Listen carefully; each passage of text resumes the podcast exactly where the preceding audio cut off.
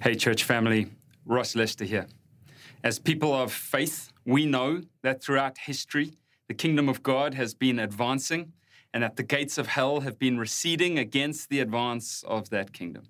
There are times when you can feel it, sense it, see it, and experience it. Its progress is tangible. And as people of faith, we know that that kingdom has real opposition which seeks to resist its advance and seeks, in fact, to push it back through demonic opposition and through the ploys of principalities and powers of this present age. There are indeed seasons when you become painfully aware of this pushback, and this week has been one of those. It has been a difficult week, a pain filled week. The sermon that you will hear today is about hope and it was recorded early in the week before we had experienced a great deal of the sadness and anguish that we are feeling today. As such, the sermon and the flow of the service may feel naive or maybe even blind to some of that pain. And I wanted to let you know that our eyes are open to the pain that this past week has again revealed and exposed. We are painfully aware of the unjust killing of Ahmaud Arbery and the anguish and fear that the revelation of that injustice has brought for so many of us. We are aware, as leaders, of the deep wounds that Ahmaud's murder exposes, wounds that we have ignored for far too long, wounds that need healing and mercy and tenderness and justice so that they are able at last to heal. We long to be a people of healing whatever that may mean in the days and weeks and years ahead. May God make us so. We mourn with Ahmaud's mother today on this Mother's Day. We want to sit with her in grief and loss and lament.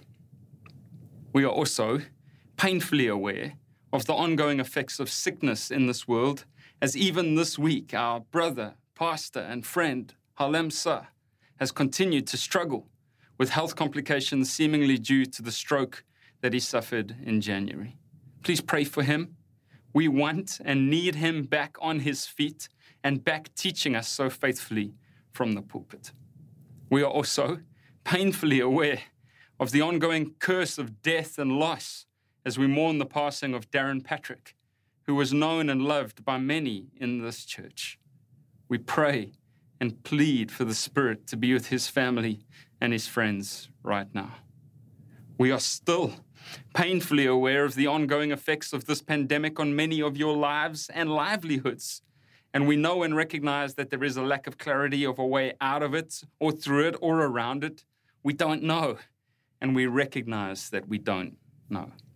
And so, friends, I wanted you to know that the sermon wasn't blind to that, but doesn't speak directly to many of the things that have since been revealed. This is the tension of having to pre record some of this stuff in this season. But we believe that a sovereign God oversees our best efforts and graciously covers even our worst. I hope and pray that the sermon might be used to remind you that the God of all hope still stands available to you to grant you hope that abounds. Friends, we are not home yet, but this kingdom keeps going. Let's be the people who keep pressing, keep hoping, keep listening, keep learning, keep longing for that blessed day, and keep living out the reality of its appearing in the here and now.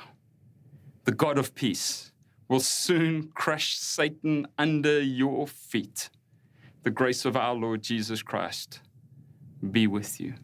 And so now, sing to your God. Exercise your faith in this time by lifting your voice. It won't be long now, friends. Soon. Soon. Well, howdy, Austin Stone. Happy Mother's Day to all the moms out there who are toiling away, often unrewarded or acknowledged, and working at such a significant labor. We see you. Your efforts are not in vain. I pray that God would bless you in your work today. We are in our last week of our special Times Like These series. Here is what we have said so far.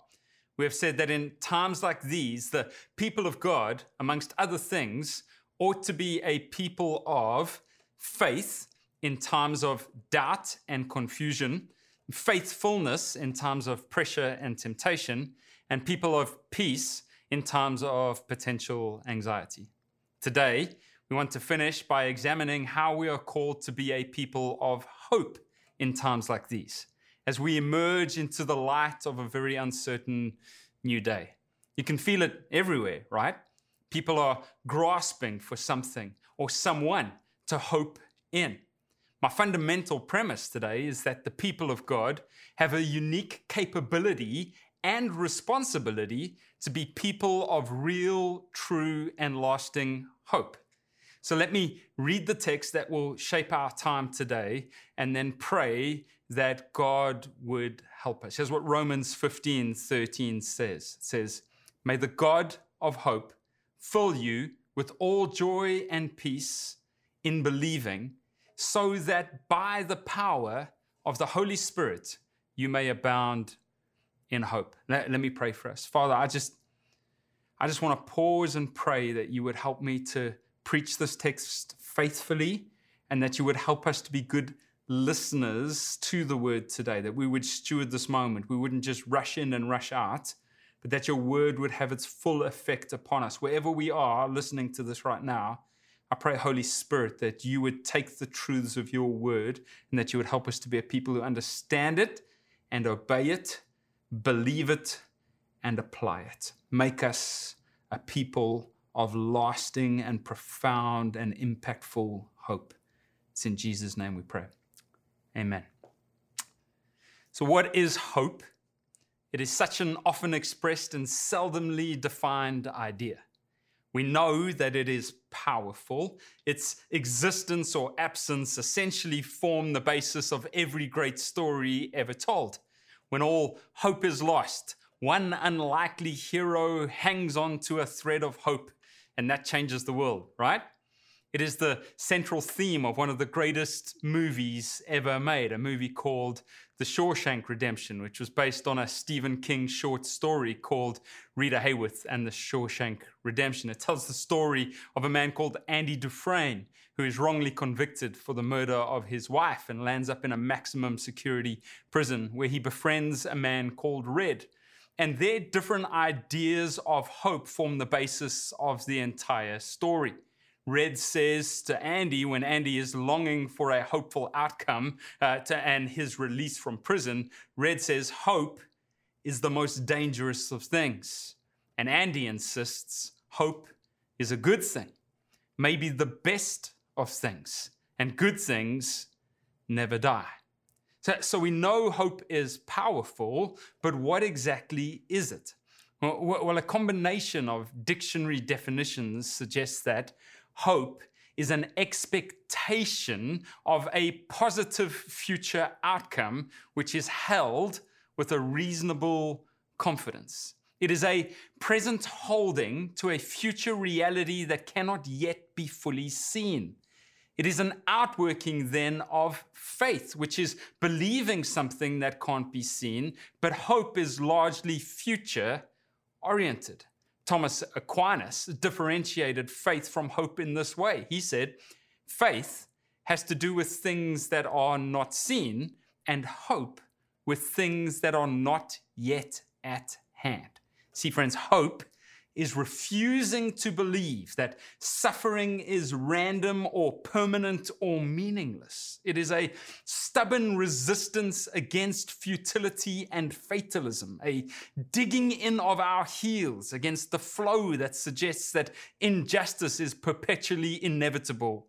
It is furiously holding on by faith to a yet to be seen positive outworking in the future.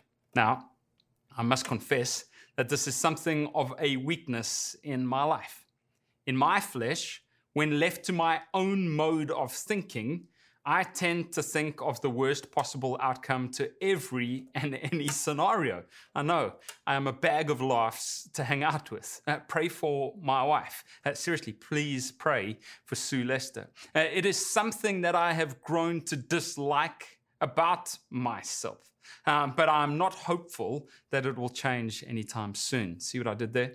I can, when left to my own thoughts, be something of an Eeyore in a world that seems to be full of Tiggers.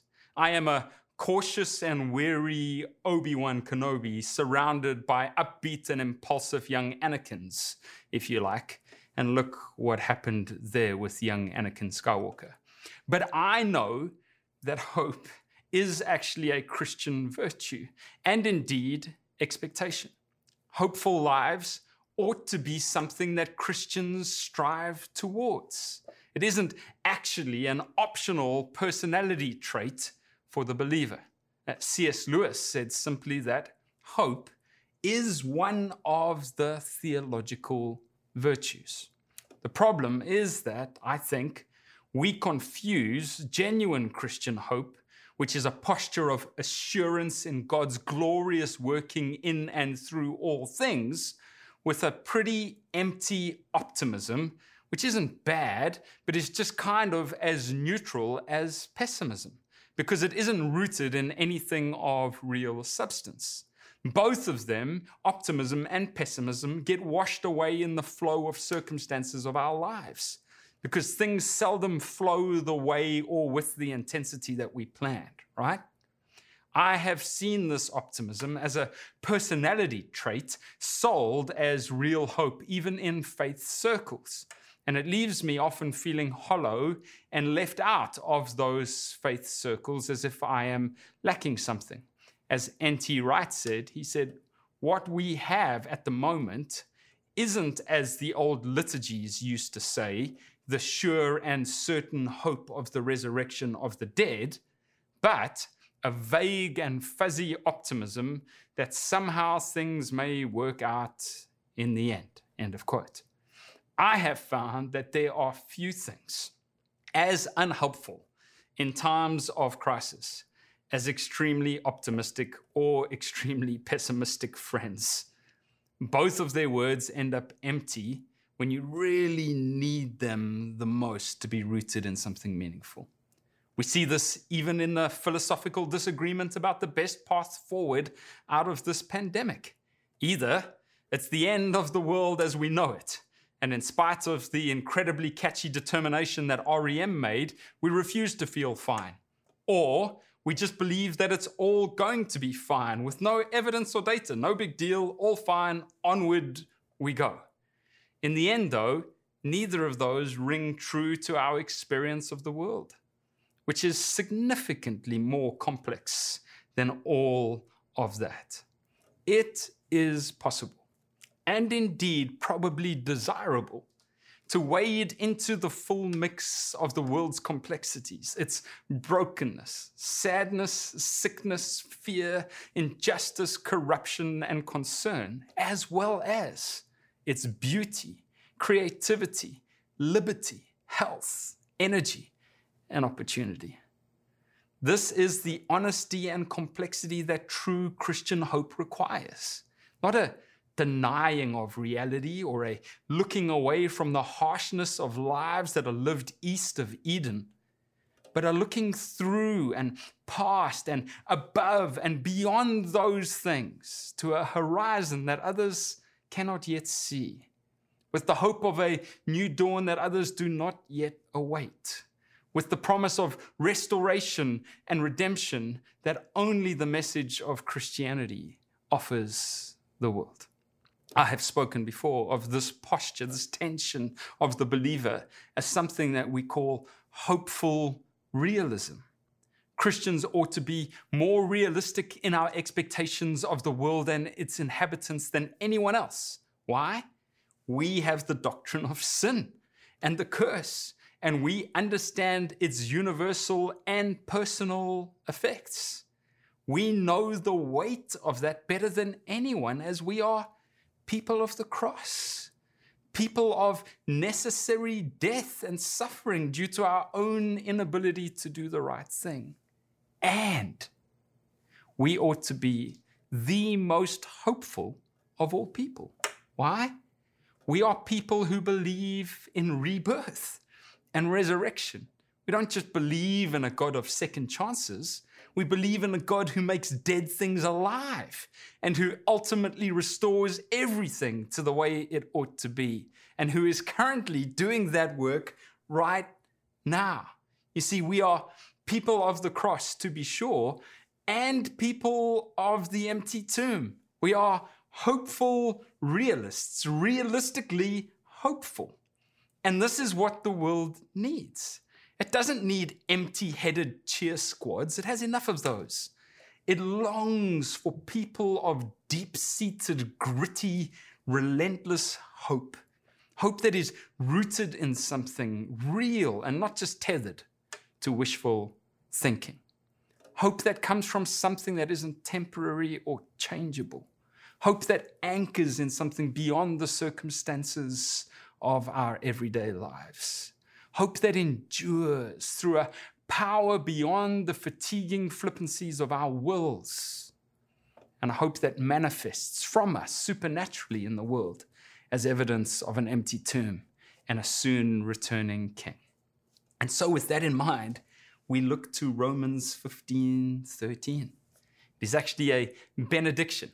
And in it, we see a picture of Christian hope that is from, in, through, and towards something bigger than ourselves. And so let's look at it again briefly together. Paul says, he prays, May the God of hope fill you with all joy and peace in believing, so that by the power of the Holy Spirit, you may abound in hope.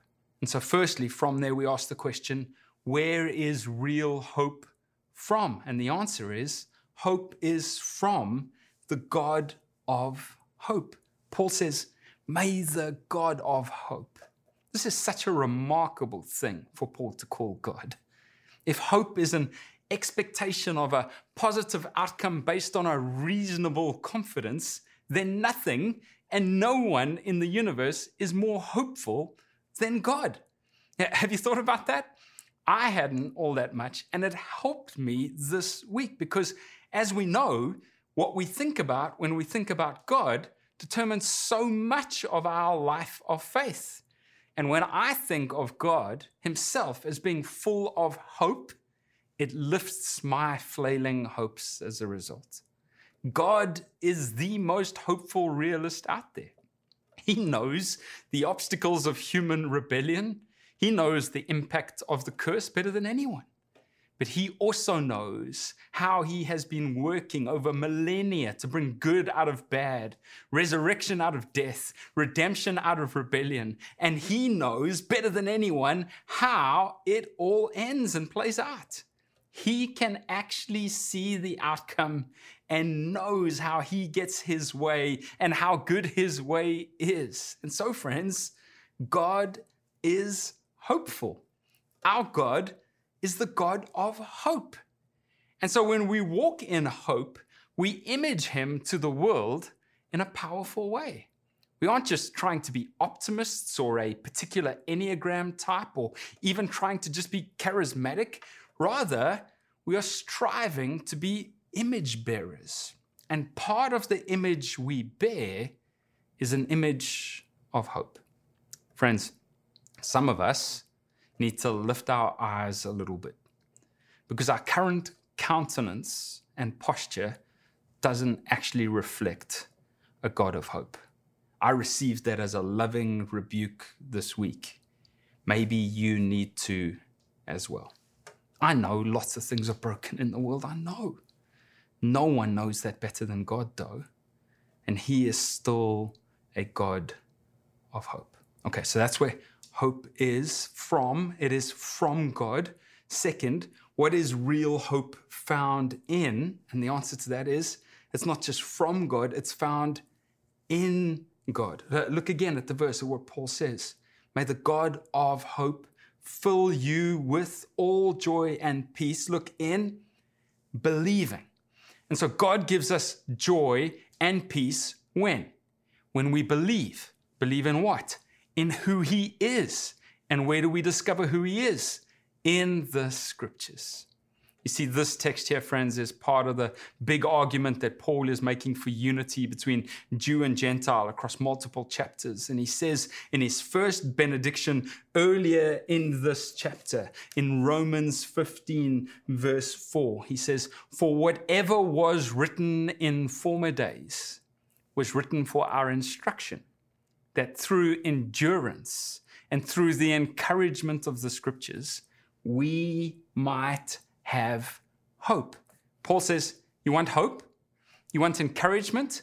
Well, then look at who God is as revealed to us in the scriptures. You don't have to wonder.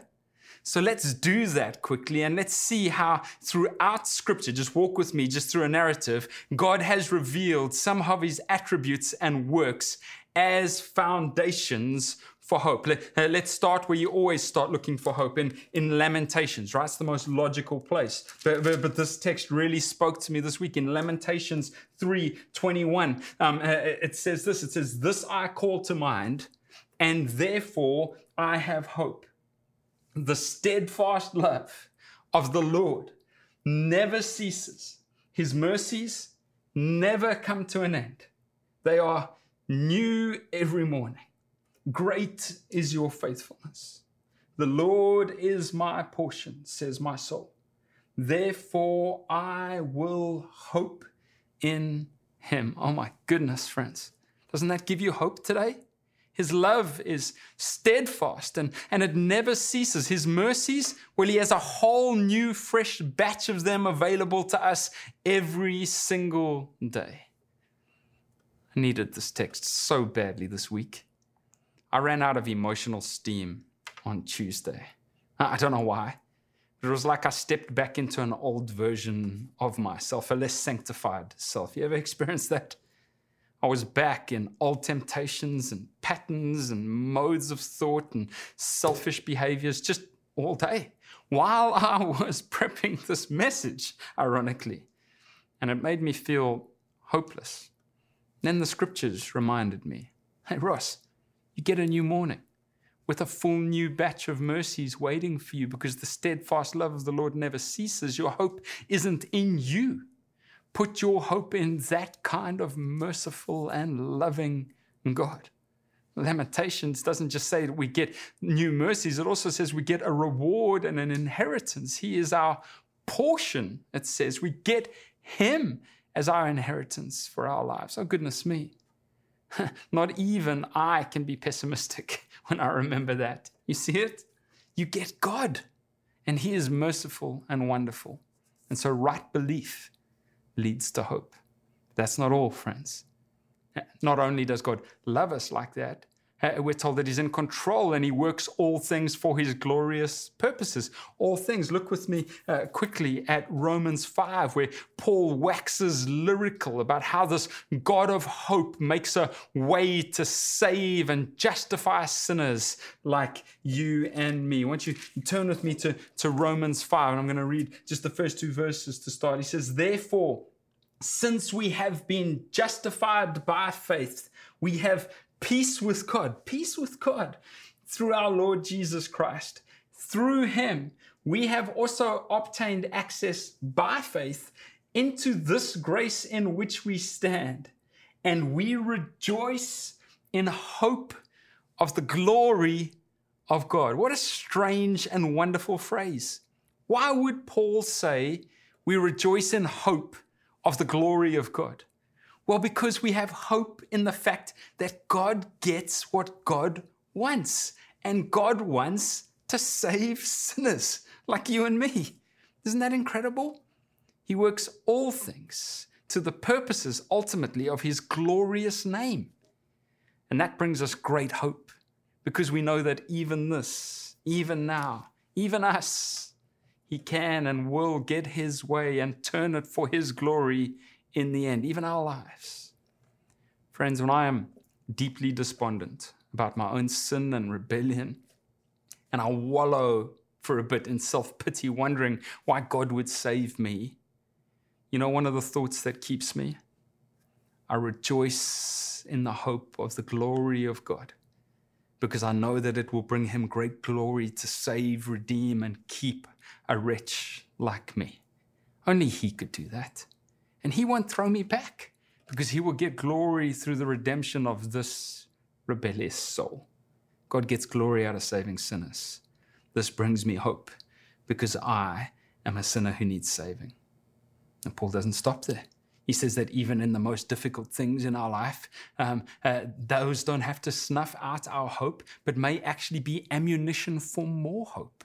Uh, he, he, says, look at Romans 5 again, just a little lower down, verse 3. He says, Not only that, but we rejoice in our sufferings, knowing that suffering produces endurance, and endurance produces character, and character produces hope.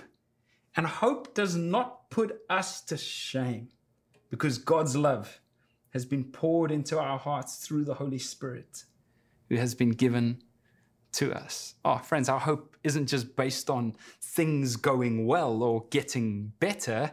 No, our hope is fueled by the fact that even when things don't go well or don't get better, God gets his way and shapes us with endurance and character and increasing hope, which isn't futile because as it grows, God's love is poured out into our hearts through the precious Holy Spirit. Oh gosh, I'm feeling pretty darn hopeful. I don't know about you, but that's still not all. I'm like a telemarketer bringing you more and more from the scriptures. We have even greater reason for hope in the nearness and kindness of our sweet King Jesus.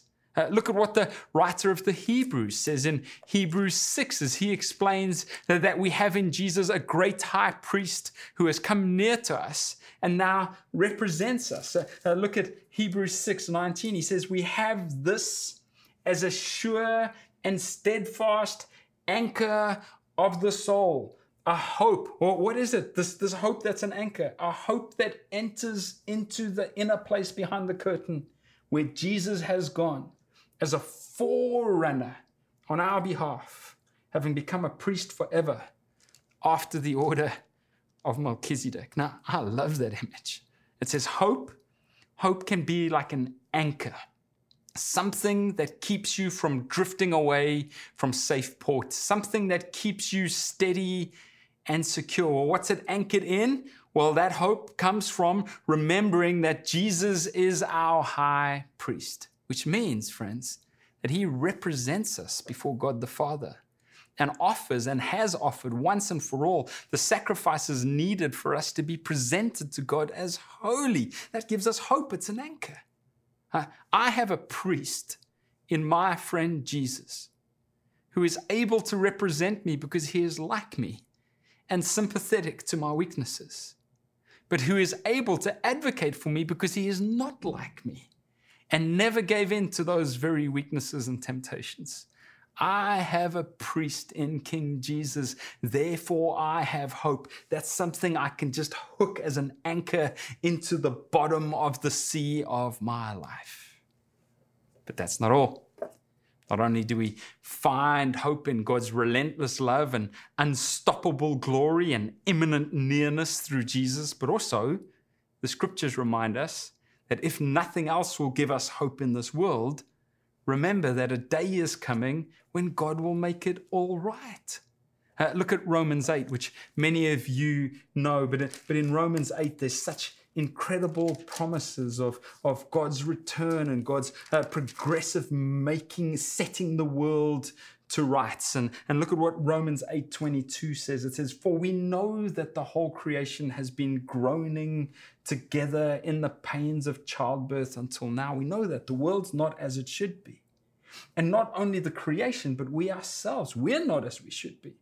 We have the first fruits of the Spirit. We groan inwardly as we wait eagerly for adoption as sons and daughters the redemption of our bodies. For in this hope we were saved. Now, hope that is seen is not hope for who hopes what he sees. In other words, there's a delay, it's a future oriented thing. But if we hope for what we do not see, we wait for it with patience. What's the hope that we were saved in? That our bodies would be redeemed along with all of creation. We can't see it yet, but we wait for it. We hope for it.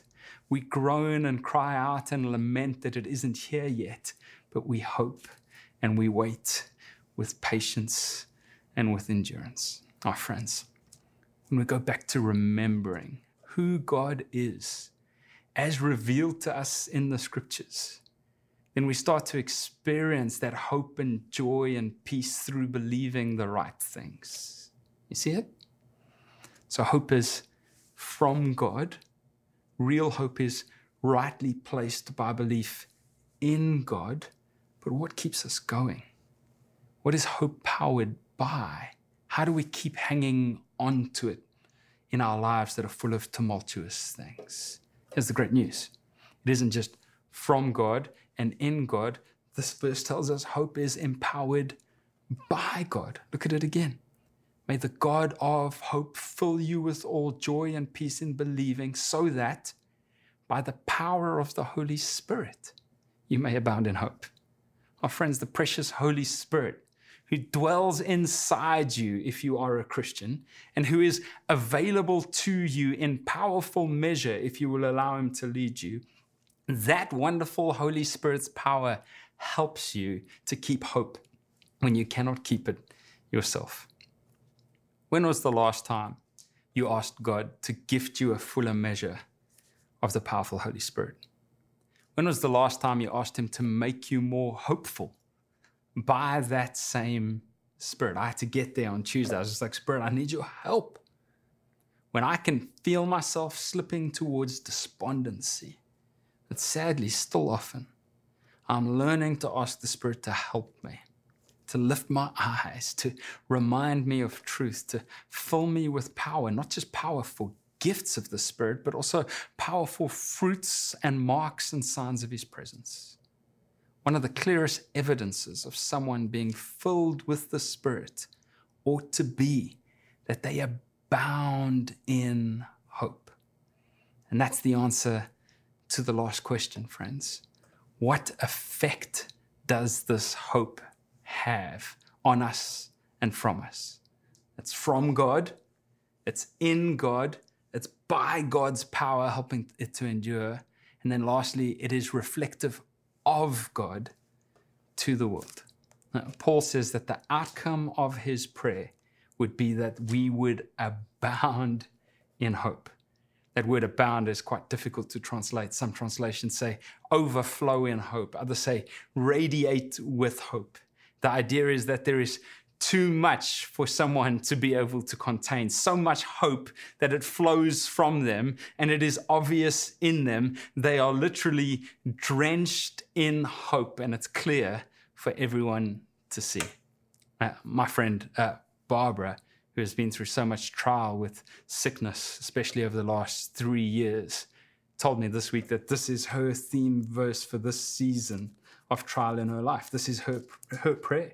That, that hope wouldn't be in circumstances, that in the midst of trial and suffering, she would be drenched in hope, covered in it, radiating it for everyone else to see. And I see, by God's grace, Him answering that prayer in her and in others. Friends, is that currently coming from you? Are you marked by hope? What are you overflowing with? Cynicism? Bravado? Hubris? What do you radiate? Dear friends, people are looking, they're clambering, they're searching, and they're looking for hope. I can tell you, they are exhausted by obtuse optimism and they are exasperated by pitiful pessimism. They need people who radiate hope, people of the cross, people of the empty tomb, people who are waiting for the trumpet to sound and all to be made right, people who are living in the reality of that victory in the here and now, people of hope. Friends, do you need hope? I can tell you this true hope, real hope, ultimately is from God. It's the only place you're going to get it. He's the God of hope. It is in God. It's the only place you're going to secure it and anchor it because it's in Him and truths of Him alone that you're going to be able to hold it down. It is by God's power. It's the only way you're going to be able to endure in the storms of life. It's the only thing that's going to keep you going. And it is reflected back to Him powerfully as we radiate the hope of God back to what can sometimes be a really hopeless world. Friends, the world needs us to live this way. Will you, by the power of the Holy Spirit, through believing, radiate the hope of God because He is the God of hope? Let's be His people. Father God, thank you so much that you are the God of hope. That you are the most hopeful realist out there. You know the reality of all the things we can't even see. You know the depravity of man. You know the difficulty of the curse on the world. You know the injustice that it results in. You see it all. You don't gloss over any of it with just optimism or wishful thinking. You see it. And you send your son into the midst of that reality, into the midst of that grit, into the midst of that rebellion, into the midst of that suffering. And he suffers under it, under the reality of it. He bears its weight even to death on a cross. Oh, but thank you, Lord, that on the third day there was an empty tomb and hope was burst for the world in a powerful way so that we can remember that the story's not finished and that that son who walked out of that grave and ascended to heaven will return and that he's he's going to be called faithful and true. And we watch the horizon for his appearing on that great white horse and we cannot wait for that day. In the meanwhile help us to be people of a stubborn hope when nothing can get us to relinquish it. But we don't want to be empty optimists living in denial. We want to be realistic, honest, humble people of hope. Make it such. It'll only be by the power of your Holy Spirit. And so, Lord, now, even as people are listening, won't you encourage the downcast? Won't you breathe hope and fresh courage into them? Not, not waving a magic wand, making all their situations instantly somehow seem less difficult, but breathing the hope of the Holy Spirit into them so that they can lift their eyes and that they can radiate that hope to those around them so that people can say, wait, wait, wait, what is that? We need that. Make us a people of hope through your Spirit. In Jesus' name we pray. Amen.